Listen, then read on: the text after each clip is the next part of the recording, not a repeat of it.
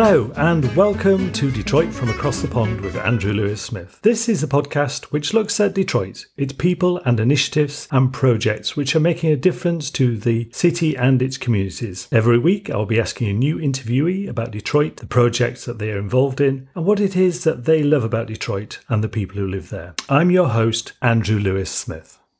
Hello, and welcome to today's show. And today we have two interviews with the same guest. The first one was recorded pre COVID 19, and it's just a portion of the interview because, you, as you might hear, the dogs the owners, the guest dogs, weren't happy about not being in the same room as their beloved owner, which is sort of fair enough. But I was really interested in the conversation we were having at that point because uh, we were talking a little bit about how the French had divided up the land 300 years ago and how it's given some shape to the layout of um, aspects of Detroit at the moment. So I've included that. The second was recorded during the COVID 19 lockdown, and our discussion reflects that, taking a look at how such a tragic, difficult, and yet historic event is recorded and documented for posterity. So enjoy.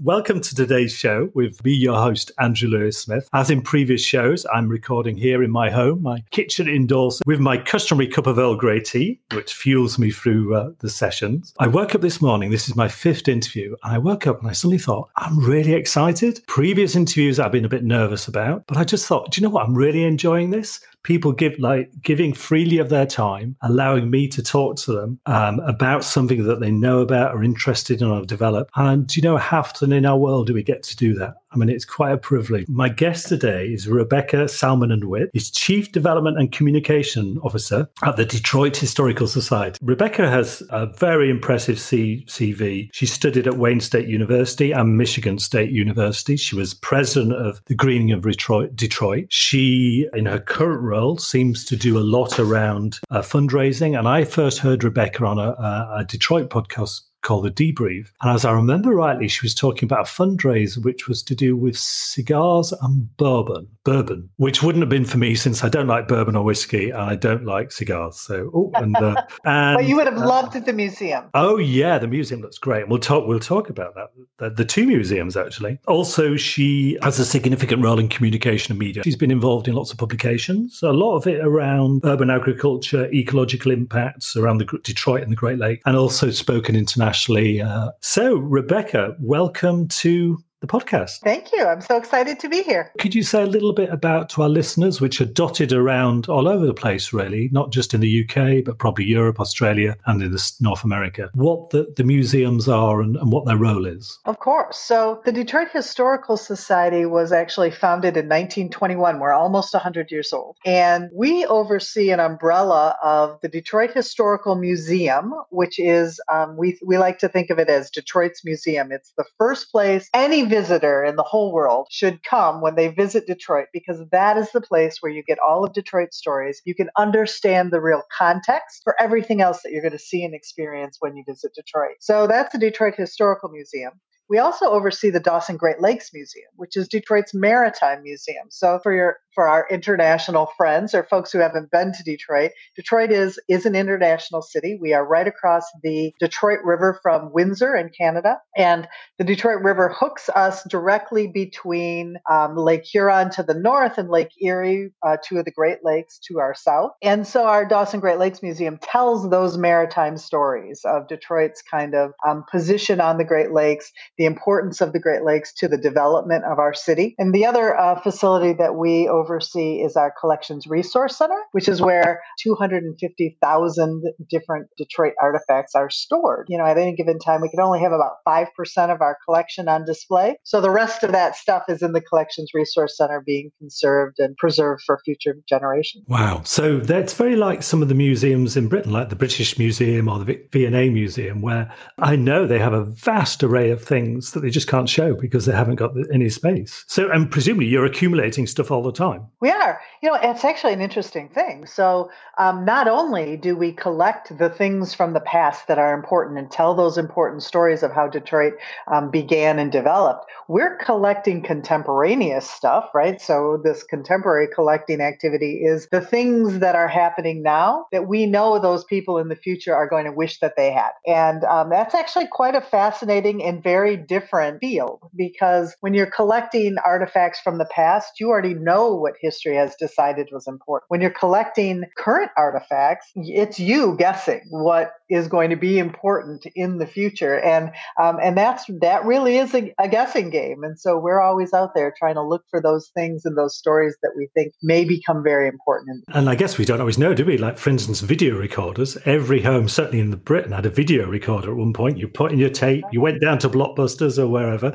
And in fact, I remember right. in, I remember a show for Columbo in the early 70s. And he, you know, he always went to rich people's houses who'd done some murder of. And he went into this massive right. mansion in Hollywood and he went into someone's front room and there was this enormous machine. It was huge. And he said, What's this? And the guy said, This is a video recorder. It was about the size of a normal house. It was huge. it's like a nuclear reactor. But that was the early one. So maybe that's in a museum somewhere, that big video recorder. Well, you know what? Uh, funny that you should mention a big component of our work at our Collections Resource Center Center is digitizing our collection so that more people can see it online. So even if we can't display it or you can't get to Detroit to see something, you may be able to find something from our collection that's relevant to your research online. Well, that digitization is, um, you know, we've collected a whole big wall, literally a wall full of of old equipment because we're digitizing VHS tapes from the 80s and Betamax from the 70s and you know all of that kind of stuff. So we actually have pieces of that equipment that help us to you know digitize everything now. Fantastic. And it's hard to think that yeah, at the times it was state of the art yeah, right. but so so um, so Rebecca, one of the things that'd be really useful because um, I've asked um, different people I've interviewed to try and give a their view of almost like the geography, the topography of Detroit. So I had someone who was um, doing like a bird's eye view of Detroit. Well, uh, not a bird's eye, a bee's eye view rather of Detroit.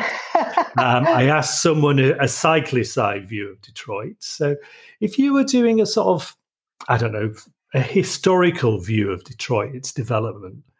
How, yeah. Would you be able to describe it? I mean, uh, how it's developed, yeah, changed, you know, and shaped? What's, what's so interesting about Detroit is that it really is 300 years old, a little more than 300 years old. It's 300 years old in 2001, so I guess it's nearly 320 years old now. And it um, it really did develop from the river forward. Of course, the indigenous people, our, our first people in Detroit, used the river as transportation. Mm-hmm. The French and the English came. They all used the river for transportation and war. Um, we had several forts built on the river. French developed what they called French ribbon farms. So these were long, thin pieces of property, each with frontage on the river to provide irrigation to their farming. And all of these kind of uses of, you know, the river and then developing the city outward from the river are still evident in the way that you see the city today.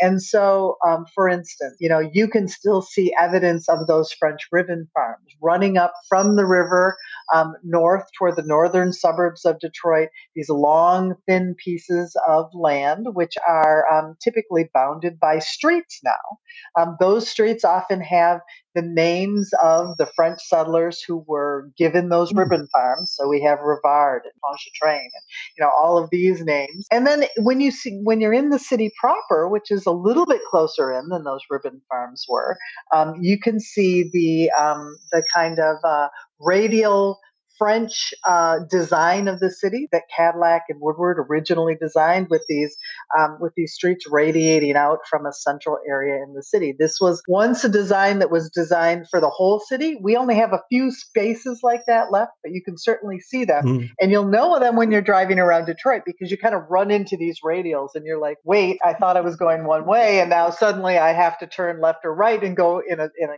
what's seemingly a circle. So you really can see that influence. You can also see the influence in our architecture. So, you know, we've got architecture kind of stacking up in lots of different um, generations at this point. And a lot of folks know that Detroit is having a renaissance right now. So we have old buildings being renovated and we've got new buildings being built up amongst amongst the old buildings. So you're starting to see almost an archaeology of the past in our architecture in the city as well. Um, it, it really is an interesting time, historically speaking, to look at how the city is redeveloping now, um, both from the standpoint of how it originally developed from the indigenous people on forward, and then sort of how it's redeveloping based upon the current uses of the city. It's it, it's quite an interesting it's an interesting time. I follow I think it's the Detroit Historic Historical Society I think on Instagram. And what's mm-hmm. interesting to me is that there are some, some amazing buildings that no longer exist that were yes. pulled down. And I look in abject, I sometimes comment in abject horror. it's like this incredible building. Oh my God, they pulled it down. It was probably a car park or something there. Yeah. Well, you know, that's, that's a, unfortunately, it's a relatively uh, common story. You know, um, Detroit had lots and lots of buildings and it had a good long period of time where absolutely nothing was happening with them, and so there there wasn't uh, there wasn't interest or funding in preserving them, mm-hmm. and so a lot of those buildings just got too far gone, and so um, they tore them down, and and in some cases those are the spaces where new things are being built mm-hmm. now. Hi. So now we um, follow on from the first uh, audio recording, the first interview, to moving into the second interview. And here Rebecca's talking a little bit about um, how different her job is during the lockdown um, as opposed to sort of pre COVID 19 lockdown. However, as busy as ever, I think. You know, in normal times, um, that means I'm I'm out and about talking to people all the time. I'm, you know, meeting them out in the world. I'm, you know, talking on the radio and in television and making sure that people know what we're doing and understand the value of a historical society's work in the context of um, today's world. And, and in times like this, you know, my role takes on a slightly different tone. I'm obviously, I'm not out and about. I'm doing it from home, mm-hmm. but that communication is still really important. And obviously, when you've had to close your museums down, as we've had for the mm. safety mm. of our visitors and our staff, fundraising takes on a whole different both urgency and direction as well. So our fundraising now is talking about the role of a historical society in times like like these. You know, these are historical times. We're going to be talking about them for a long time. And so we're doing a lot of active collecting right now, um, mm. documenting this time, and our fundraising and our communications efforts are talking a lot about that right now, too. Given there is so much information out there, probably locally within Detroit, within the States, within Michigan, around the world, we can yeah. access anything on the internet. How do you narrow that information down to, in terms of, you say collecting it, but I mean, you guys are trained to do this, and, but how, mm. how what do you collect? Yeah, well, that so thank goodness I'm not the historian because I don't have to make those decisions. But um, it is, you know, that that is a difficult thing about the work of a historical society is trying to be very um, intentional about what you collect, very inclusive, so that you are collecting the full range of perspectives, mm. um, both from the stories that we collect, but also from the objects that collect and turned into artifacts. It's very important to have a full view, a 300 360 degree view of the issue, if you will. And so we're being very inclusive and intentional about inviting people to tell their stories. In fact, we're rolling out a new COVID 19 uh, oral history project. It's actually called Quarantine 2020. And um, that project w- is inviting people from throughout Detroit and the metropolitan region to tell us their stories, record them, send photos, um, send the artifacts that they think are relevant to what they're experiencing right now. And that will that will show up in a lot of different ways in the future in what we do. Probably we will not do an exhibit on this, at least not now. You know, we will wait for the weight of history to um, mm. kind of lend itself to the story before we do an exhibition on this. But we likely will do a celebration of um, life and the people that we've lost during this time. We likely will do um, make those oral histories public so that they can be used for research and storytelling by anyone who wants to in the future future. So there's a lot of ways that we'll use that information, but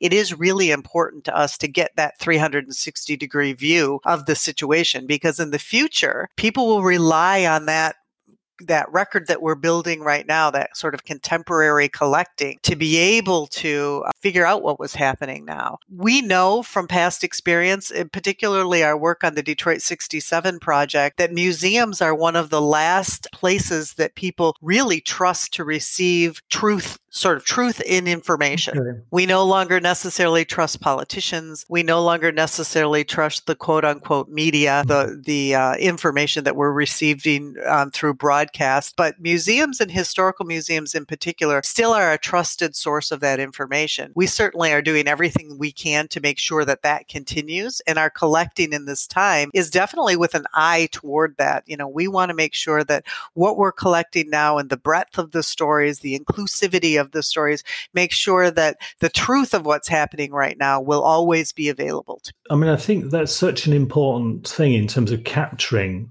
this current history. And there's going to be so many different strands to it, everything from the medical staff to, I've been reading and hearing about the sad thing about bus drivers in Detroit, but we've had in London, I think it's something like seven bus drivers have died of COVID 19 you know, their lack of protection, etc. And Detroit is such an international city. That's the impression I get. And there's such a diversity of communities. And I guess that trying to capture that as well, isn't it, in terms of it is. Yeah. and that's when I say be inclusive, you know, making sure mm. that you're reaching deep within all of the different communities, however you define that. So when it comes to the coronavirus, we're seeing different statistics on different sort of small groups of people every day. And that might be groups of people based upon what they, you know, how they work, you know, the bus driver story, the healthcare worker story, the police officer story. Yeah. It may be um, groups of people based on um, racial divisions you know so you know we're seeing stories about why is um, why is the coronavirus striking the african american community seemingly more mm. intensely there are stories about um, at least here in the us about asian american people being um, targeted with crimes and discrimination because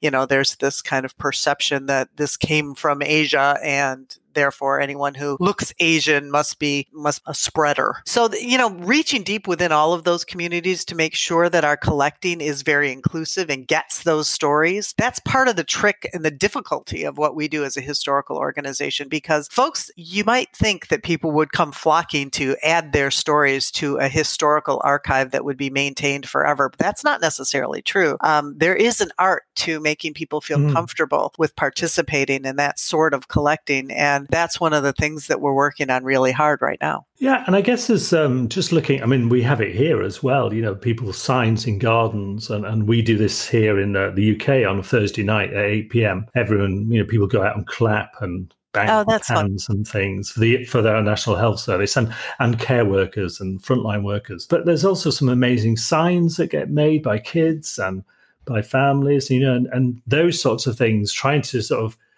capture those sorts of things so there's something tangible as well because you know there's a lot of passion goes into those and those families may have lost someone how do you get hold of things like that if you can yeah, well, you know, we, we we've yet to see, frankly, but I, I think you bring up a good point. A lot of that um, the, the, sort of current sentiment is represented by these kind of ephemeral um, artwork, right? So we here in the states we have lots of chalk drawings on streets and on mm. driveways because no one's driving around. So folks are out a lot more, walking around, and people are writing messages on their driveways with driveway chalk, and and so uh, we rely a lot on photography for that. Fortunately, everybody's got a phone these days with a camera attached, yeah. and so we are we're actively collecting photographs of that kind of stuff as well. Um, we are, uh, we will be collecting, you know, we, physical signs, drawings from children. Part of what the museum is doing right now is pushing a lot of content online to be, you know, help people. One of the things that we think about is what are the needs of the community right now that we can fill? And so some of the needs of the community are, you know, we, we're definitely feeling bored and we're definitely feeling disconnected. And so to the extent that we can push out historical content that helps with that, we also have scads of children being educated at home by parents who are not mm. necessarily teachers. So we're putting together our educational content and repackaging that and going to push that out so that, you know, you can have sort of a history lesson in a box. Um, a piece of that we've done these coloring pages for children and adults alike. and um, we'll be collecting those on the back end mm so that, you know, that's another sort of record of these times. So um, it's, you know, whatever you can think of that is being made by people or that people feel like is important or represents this time, those are important artifacts to us. And uh, we encourage folks to, you know, don't discount the value of that chalk drawing that you made on your driveway yesterday because all of that is a part of the record of this time. And, and that's what we were made for is preserving that record. In terms of, you know, your own staff, um, in terms of working at preserving that. Uh, presumably, then obviously you mentioned earlier everyone's working from home. Yeah, pretty uh, much. Uh, um, you know, every museum in Detroit is kind of making its own choices about hmm. what it needs to do with staff in this time. Like all museums, we had a we have a few staff members who are very public facing, and there literally isn't anything that they can do from home. So we made the choice this week to furlough those uh, staff members until we can reopen the museums and bring them back, and they can have something to do. Pretty much the rest of our staff though is doing their work from home. And so um, you know the historians you know they they can do their research and design their programs and that kind of thing from home. The education folks as i mentioned are mm-hmm. busily both designing new education lessons and repackaging the ones that we already have for use in an online setting. Our programs folks are, are likewise redesigning programs that were scheduled for this point in time so that we can push them out online and still service our members and, and our visitors in a different way. So yeah, there's you know we've I, I had the wrong impression when we began to shelter in place that I was suddenly going to have all of this time to do research and planning that I could never get around with. And um, frankly, I've been just as busy as ever.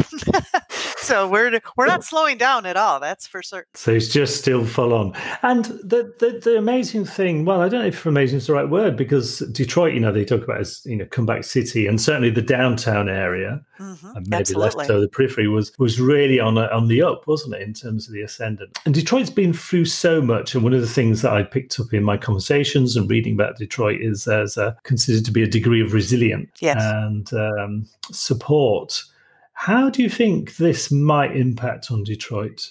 Do you think it will have a bigger impact than other places, economically, socially? Well, you know, I mean, Detroit tends to be one of those places that feels everything more intensely.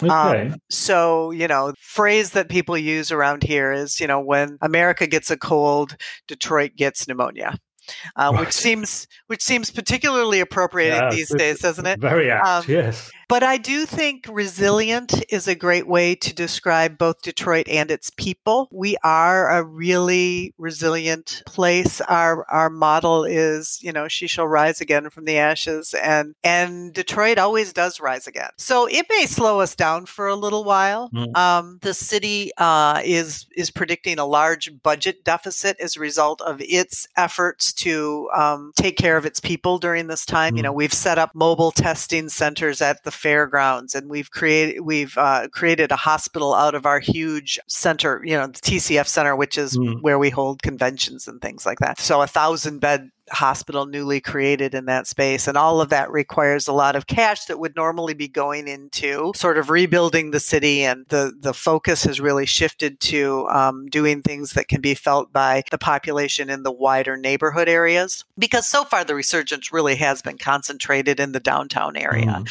yeah. I think that there's enough momentum in that downtown area that it will continue, albeit slower. Um, but I believe mm-hmm. that will continue because it's it's sort of reached that critical mass now. Everything here depends upon how our businesses are doing. Mm-hmm. So this is gonna uh, this is going to affect those businesses for a long time. But I do believe that not only is Detroit resilient, it's very innovative. You know, we just have such creative people here. We've been mm-hmm. a source of innovation for the world for forever and ever, and um, I think that that's going to ri- rise to the top again. Um, Um, we're seeing GM, you know, reposition its uh, manufacturing plants. Well, frankly, all of the all of the yeah. big three automotive automotive makers are doing that. So they're repositioning their automotive plants literally in a matter of days to go from manufacturing automobiles to manufacturing things like face masks and eye shields and hospital gowns and that sort of switchover. Literally, it's it's like I, I just read a report about a um, a guy who is a design engineer and he was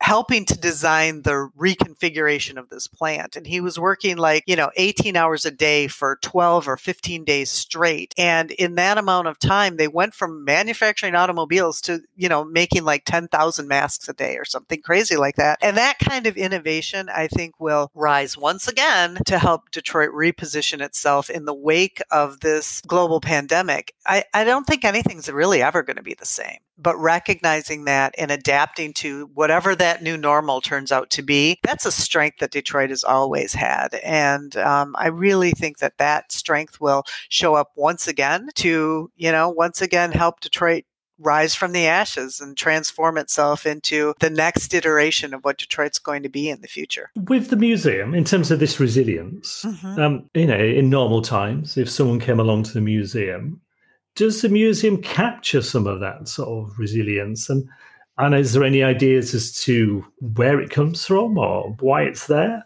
Yeah, you know, it's interesting. Uh, so the historical society is 100 years old next mm. next year. So we're working on our 100th, 100th year right now. Mm. Um, the anniversary will be in December. And it's certainly, you know, I keep reminding people, this is a 100-year-old institution. We've lived through the Great Depression. We've mm. lived through the Great Recession. We've lived through 9/11. You know, there've been World War II, uh, frankly, you know the end of world war one you know you know i mean we just lived through a lot of things as an institution and um, we've always been able to rely upon uh, the people who make this institution both its its supporters its staff the people from throughout the city who who recognize and value Detroit's history. So I think too the museums and the society will emerge from this a different sort of place. Um, the structures will be the same. The stories we tell will be different. The humanity that we capture mm. within the museums, I think, will will show up a little differently now. I think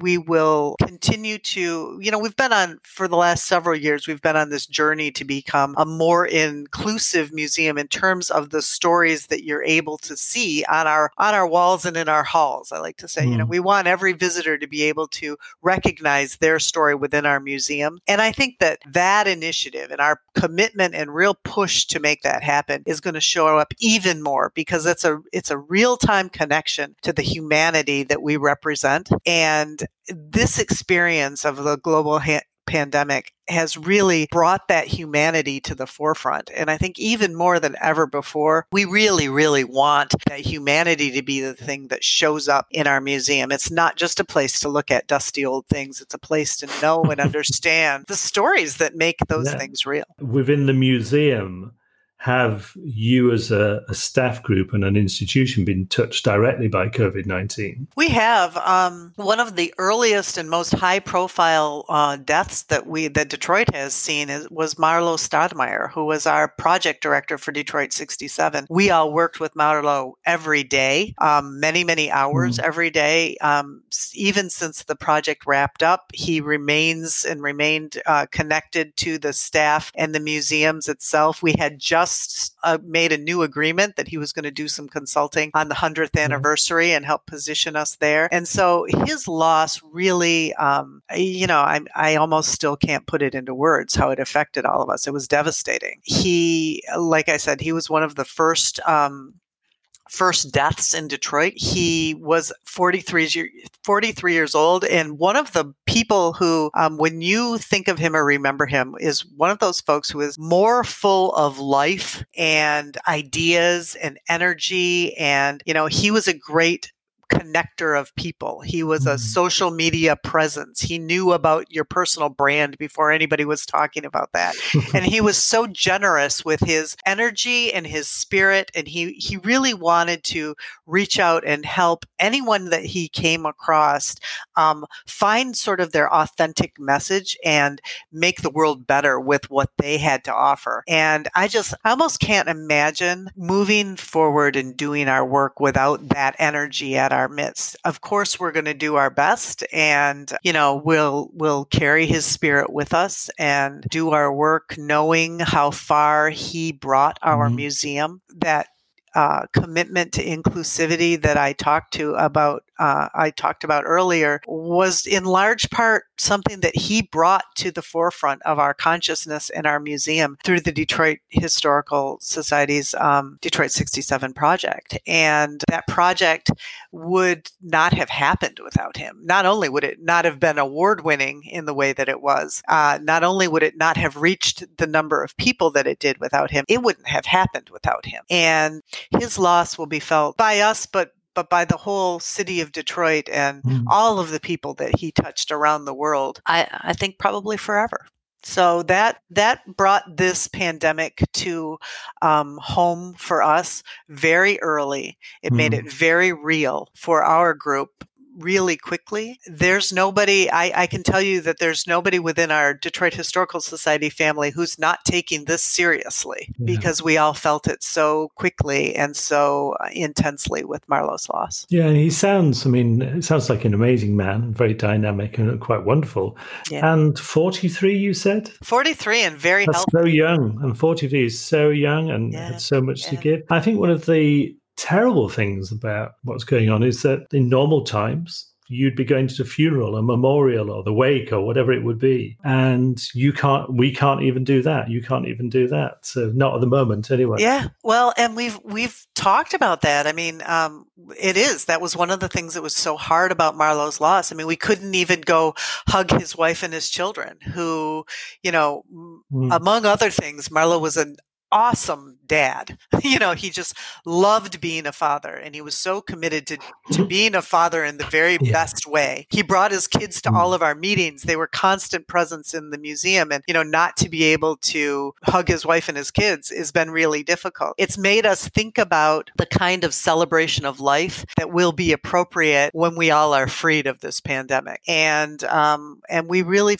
you know, we immediately reached out to to Marlowe's family and said, We'd love to, for the museum to be a site of a memorial service for him when the time is right. But we'd love for the Detroit Historical Museum to be the site of memorializing and celebrating the lives of everybody that we've lost during this time. Because whether you have lost someone to the the virus or whether you've just lost them for normal uh, under normal circumstances during this time yeah. we're not able to mm-hmm. appropriately celebrate their lives and so we are going to find a way to do that um, very mm. appropriately mm. and very historically at the detroit historical museum when we get through this and the time is right yeah that and i guess that's uh, one of the distinct features of what's going on now that across the world including in the uk that you know people lose uh, relatives, and maybe one or two people can go to a funeral, maybe not at all. So, yep. finding that way to uh, remember them and have a memorial or celebration is going to be really important.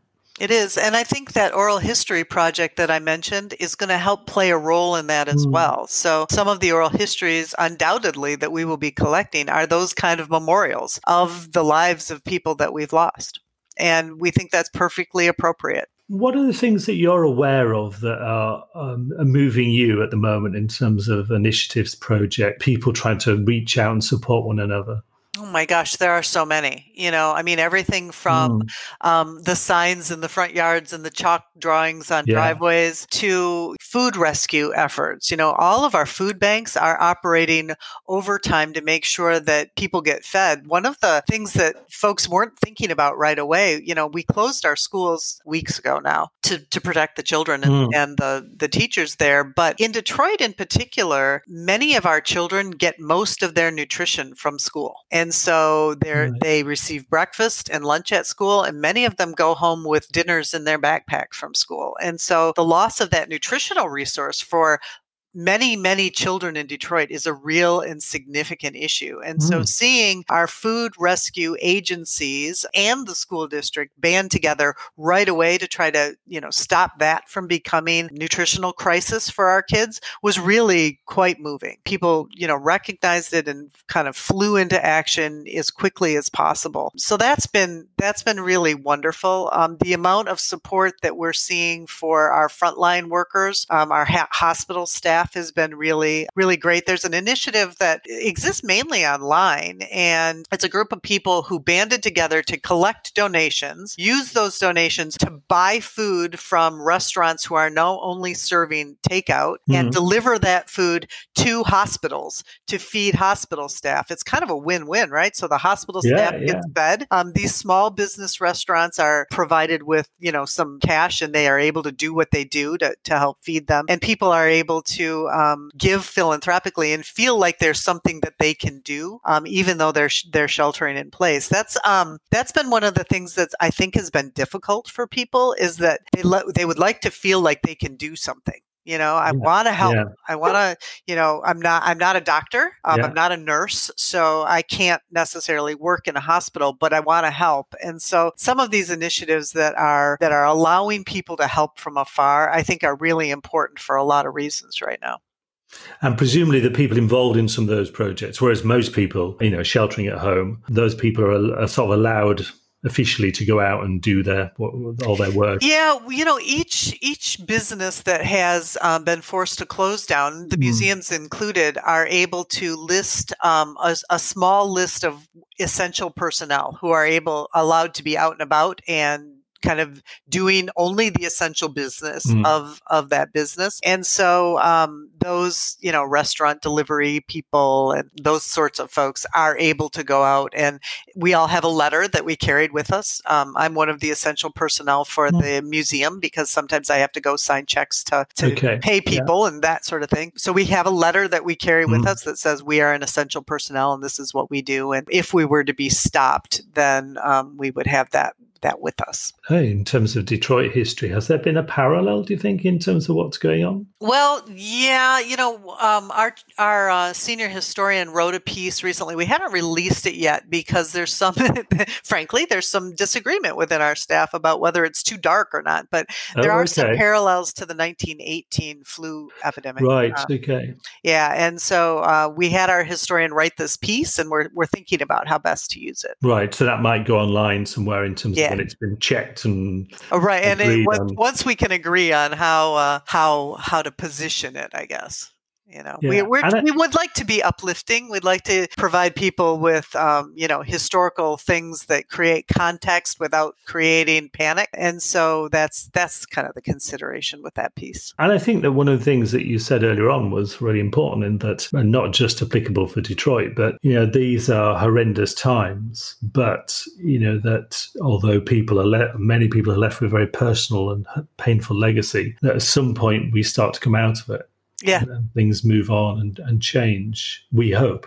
We hope. Yeah. we hope. I think uh, change is certain. There will be personally i feel like there is there's going to be ups and downs with this right? Mm-hmm. so we'll we'll start to feel a little bit better and we'll start to come out of it. And then we may go we may it may be a one step forward two step back thing kind of for a while. But history tells us that our our communities and our people persevere and find a way. And that is one of the uplifting and hopeful things that we can get from, from history. History also tells us that it's not going to be easy, but there's some value in understanding that and understanding the role that you can play there, I think. Yeah, I was thinking about one of the other guests on uh, this series is uh, uh, someone called Satori Shakoor, who, for the listeners, is a storyteller amongst many things and hosts a really wonderful um, storytelling event, therapeutic storytelling event called the Secret Society of Twisted Storytellers at the, the Charles Wright Museum of African American History. That's Indeed, right. yes. And this is a big event. You know, it's like, I think the audience is several hundred, and lots of people come and tell their stories about their experiences from being falsely imprisoned prison to their experience in places like Rwanda. But I will imagine that something, an initiative like that, may be a very good, important forum for, for some sort of healing I would think so. Yeah, that um, Satori's project is wonderful, and for your listeners, they should certainly listen to the podcast that she is on because um, it's uh, she's a, she's an amazing storyteller, and and the therapeutic work that that project does is really important to people. You know, mm. healing through telling your own story, understanding yourself better by mm. working on that story. So that process is really interesting. You know, you kind of spit out your big story, and it's typically voluminous and then Satori really works with people to understand the real meaning for them as an individual within that story and edit it down and, and um, distill it to its real essence so that it can be told in a public forum. And then that process of seeing those storytellers tell that story before an audience with all of the bravery that that entails is really very moving. It's, it's uh, cathartic, I think, for the storytellers. And it mm. also um, really helps the audience understand and, and sort of heal with the storyteller. And I can see when there's enough distance and perspective um, that has been gained from this experience, I can see um, a lot of people really gaining something from that uh, from that process. It's something that we see in our our oral history process as well. So the the process of telling your story and recording it, yeah. knowing that it's going into a permanent researchable archive that's going to be online and public really is is very um, cathartic for people. And we found that in the detroit 67 project first which was our first yeah. really big oral history project.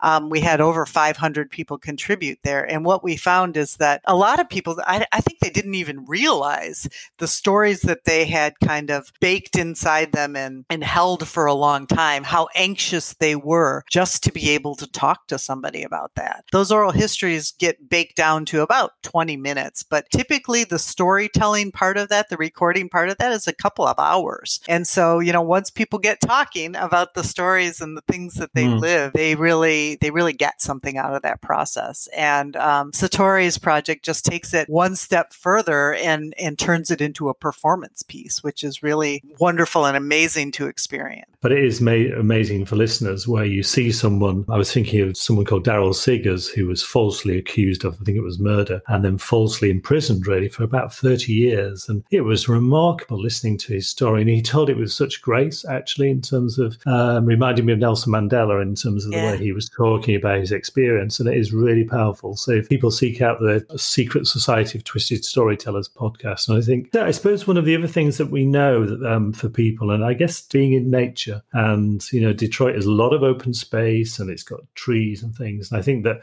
when people are eventually released, allowed out, yeah, that's probably going to be really important just in itself. Detroit does have um, a lot of open space, much more than um, most other major cities. Yeah. And um, that open space in many places has been turned into community gardens and, or maybe just, um, maybe just pocket parks or, or it's just maintained mm. as open space. And so um, people are getting out and riding bicycles and walking and jogging and, and much more than um, they ever do normally. I think part of it is a reaction to just plain old boredom. Um, but, you know, it's one of the only things left that we can do. Um, yeah. But part of it also is um, I think people are, are discovering that when you are out in nature, when you are in a natural space surrounded by trees and you you can hear birds and that in itself is healing. It's it's really powerful and I I appreciate so much the opportunity that Detroiters are taking to discover that for themselves right now. Mm, so that's a sort of natural environment, natural healing environment, and also on a more, I guess, in a more not concrete because it wouldn't be concrete, but the urban farms is about 1,300 mm-hmm. or so. So yeah. there's always the opportunity for people to get more directly involved. And we know that, I mean, soil contains a natural antidepressant, which is like typical SSRI medications that we use mm-hmm. for depression. So there's lots of, I mean, in a way, that's a, another facet, another aspect that Detroit's got that's just uh, really, I think, really going to be helpful in terms of helping its population get back on track. And absolutely, Detroit really was one of the leaders in the United States in the urban agriculture movement. Right. And so we do have lots and lots of um, urban farms and community gardens and backyard gardens, and um, and those gardeners are already producing. So um, another another kind of hidden benefit is people are getting healthier because we're not Yeah. eating out so much, and we you know those local gardens um, have greens, and um, pretty soon they're going to have sugar snap peas, and um, you know so our our uh, early spring and winter vegetables are becoming available now, so you can get sprouts and and that kind of things from those um, neighborhood stands, and the people they're providing for are their neighbors, which is wonderful because um, it's a local source of food. It's kind of keeping that economy really local. Um, they're supporting each other. They're getting healthier, um, and and you know what? I suspect that a few more um, people. You know, Detroit has lots and lots of garden gardeners. Mm. It's always been a gardening city, but I suspect a few more people are going to discover how wonderful that is and take more uh, take the opportunity to become more involved in their community garden spots as well, which is another another great benefit. And also, I guess it highlights, I mean, from your historical, the museum's historical point of view, in terms of that food, food dependency or independence, I guess, in terms of Absolutely. food security. Mhm. Um, Food security is a big issue in Detroit, Mm. and and the gardening effort that that local gardening effort and keep growing growing Detroit, the organization that you mentioned, has really been at the forefront of that. Some really you know great people involved with that effort Mhm. who um, really understand that food security issue and how to um, bring it down to its most local denominators and help right there where people are at. And so, um, you know, having having that as a resource for people in this time, you know, I mentioned the food security issues with the children whose schools have closed. Um, these local gardeners can help can help with that situation as well. And and the generosity of spirit in that community is so is just unmatched. And so um, those folks are really in it for the right reason and they're able to help and they do, which is great to see. Yeah, which is I just is fantastic. If anyone's ever, um, you know, if you imagine a city and then seeing, and the great thing about doing this, I wouldn't have been able to do this project a few years ago. You can go on, I can Google Earth and search Yeah. around and be very nosy. But it's quite incredible because the amount of greenery and trees and urban farms within this city is phenomenal. It's, It it's really and- quite special, actually. Yeah. And maybe, as you say, more will come. Yeah. So, how would? Sorry, go on. Are you going to say? I, I was just going to say that it's, um, you know, at one time, gardening had become so popular that someone, you know, many people actually suggested, like, oh, well, urban farms are going to be the answer to all of this vacant space we have in the city. Well, there's like 47 square miles of vacant space in the city, so that was never going to Wow. be po- that was never going to be possible or practical or even advisable. But it became such a movement, and everybody was so excited by it, and you know, it was so fun to see these formerly derelict plots of land now becoming productive and beautiful and um, spaces for community to to convene and build kind of build itself that people sort of became overexcited about it for for a while but um and and the gardens did proliferate and and still do you know still there are there are new gardens every year and it's it really is fun to see and it's um it's one of the best parts of our community in Detroit Yeah, uh, well, as someone who's helping here, where I live in, in England, uh, to establish a three acre community garden, I'm not sure if it's possible to get overexcited. yeah I think, Rebecca, I think it's just not possible. I think it's just so exciting. yeah So, especially at this time of the year. when you know. Indeed. just coming out of snow and cold and rain for months and months. So And you would not believe how excited I get seeing a few broad, a few bologna beans sprout. yeah, I know. I'll tell you what, it's one of my highlights in my life. But uh, it's, but so one of the things is, uh, I mean, it's like m- much of the rest of the world at the moment. Uh, we're going through really tough times, and we're recording this right in possibly the week or the two weeks where places like, I mean, certainly in the UK, we recorded our highest rate of death yesterday, nearly a thousand deaths. Um, certainly in Detroit, I think you were saying earlier on, it's predicted this week and next week to be sort of the peak, which you know is, is horrendous. At some point, like we were saying earlier, when we start to hopefully come out of this, what would you like to see? What would you like to see coming out of this for Detroit, for its people, Well, the community, the, know- the city? I think every crisis like this uh, causes us to come together. I hope that we're able to hold on to that coming together uh, a little longer this time. I hope that we are able to remember what it's like to to come together to address a crisis, um, and we use that kind of spirit and energy and new togetherness to address some of the long term issues and problems that we've had in our community. You know, we have some issues in our community that we have been dealing with forever really. Mm-hmm. And um, it would be wonderful if one of the things we got out of this was an applic the same sort of application of um, uh, unified problem solving and energy um, that we're using to address the coronavirus. If that same energy and unified dedication and problem solving were applied to some of the other intractable mm. problems that we've had for for years and years, um, that would be a very good thing for us. The racial divide is really well known known in Detroit, you know. Yeah. So um, figuring out how to address that issue that is felt and real and um, effective, um, mm-hmm. finally, or at least puts us on the road to that.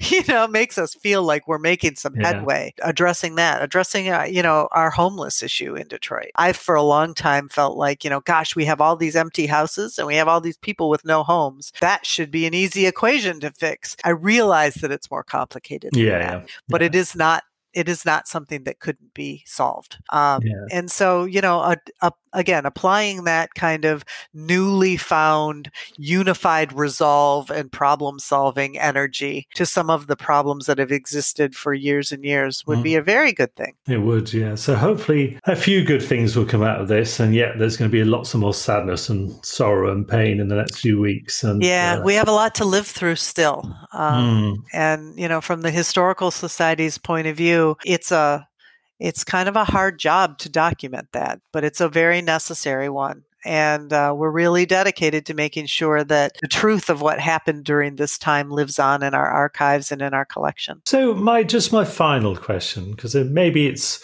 maybe it's good to go out on a uh, an upbeat note. I hope that that's seen as respectful to people who are listening, especially if you're in Detroit. What do you really love about Detroit? Oh my goodness, so many things. I I think you know the people you know the people that we meet every day the people we interview and who who visit our museums the people who are on the front lines of solving those problems who care mm. about each other so deeply and who care about the city so deeply there's a deep sense of pride of in the city in Detroiters. And, you know, our friend Marlowe that we lost was probably yeah. one of the best examples of that. That guy was nothing if he was not a dyed in the wool Detroiter who was so proud about his city and traveled the world talking about it. Mm. That kind of spirit lives on in Detroiters all over the place. And um, I think that's really wonderful. There are a lot of great things about our city. It's a beautiful city. It's, mm. it's an international city on the border with Canada. It, it, has, you know, it has kind of all of the, the interesting things that you find in major uh, cities. And it's a unique place, but its people are what gives Detroit its real drive. Yeah. And I have to say, just finally for the listeners, my experience, which has been sort of a bit weird, really, with the with COVID nineteen was that the people who I've contacted, like yourself, Rebecca, have been absolutely wonderful and gracious and just so generous with their time and their enthusiasm about about this project. And then they're doing it all over again because the interviews really needed to reshaping. So I, am I've I've had a little snapshot into that kindness and generosity, which is just wonderful. And well, so thank you very much, Rebecca. That was great. I really appreciate it. You've been very kind and generous, and I wish you and the people of Detroit and your family well. Thank you so much. It's it's always wonderful to tell Detroit stories, and um, I wish you luck with the podcast. And um, you know, on the other side of this, we will uh, get back together and tell some more good stories. Hi, and thank you so much for listening to today, today's show. It really does mean a lot because I know you guys are all busy. Uh, life is busy, uh, especially at the moment, and uncertain. It might be worth thinking about. Today, we we're talking about how the museum in Detroit, the Detroit Historical Museum, documents and records uh, the individual's history of uh, experience of pandemic, of the of COVID and the lockdown, and also of people's losses, but also the, as a city as a whole. It might be really worthwhile thinking because this time will pass by and it's uh, could be a, a, unique time. But it may be worth really thinking a little bit about how you uh, individually, as a family, where you live, make a record of this, whether it's photographic whether you've done a diary, whether it's uh, in some other way that you recorded things, um, or whether it's just in those stories that you have within families. Just a thought. So I also want to say thank you so much to um, some of the listeners who've given feedback from a different variety of places. So, uh, firstly, Sassy from Scotland. Thank you. Sarah from where I live, and thank you. Graham in Edinburgh in Scotland, again, two Scottish people, and also Mike in New Baltimore in Michigan, just up the road from Detroit. So thank you for all your support and for your helpful feedback. Like anything in life, recording a podcast is uh, a learning experience. I'm a complete newbie and I'm doing pretty much a lot of this uh, the recording, interviewing, organizing, editing, etc., all myself. And uh, it is a steep learning curve. And I have to say, I don't get it right a lot of the time. And there's loads of things I'm listening to, think, oh no, but sometimes you just can't change it. And that's how it is. And uh, thank you for putting up with that. So, look, I just want to say, um, wish you uh, have a really good week. If you liked um, this this podcast. What would be so nice is uh, tell a friend, tell other people. But thank you so much, and I hope you're able to keep listening. And you know what? We're almost at the halfway point of series one. Quite mind boggling. And thank you. So, look, have a really, really good week and take care. Thank you so much. Bye.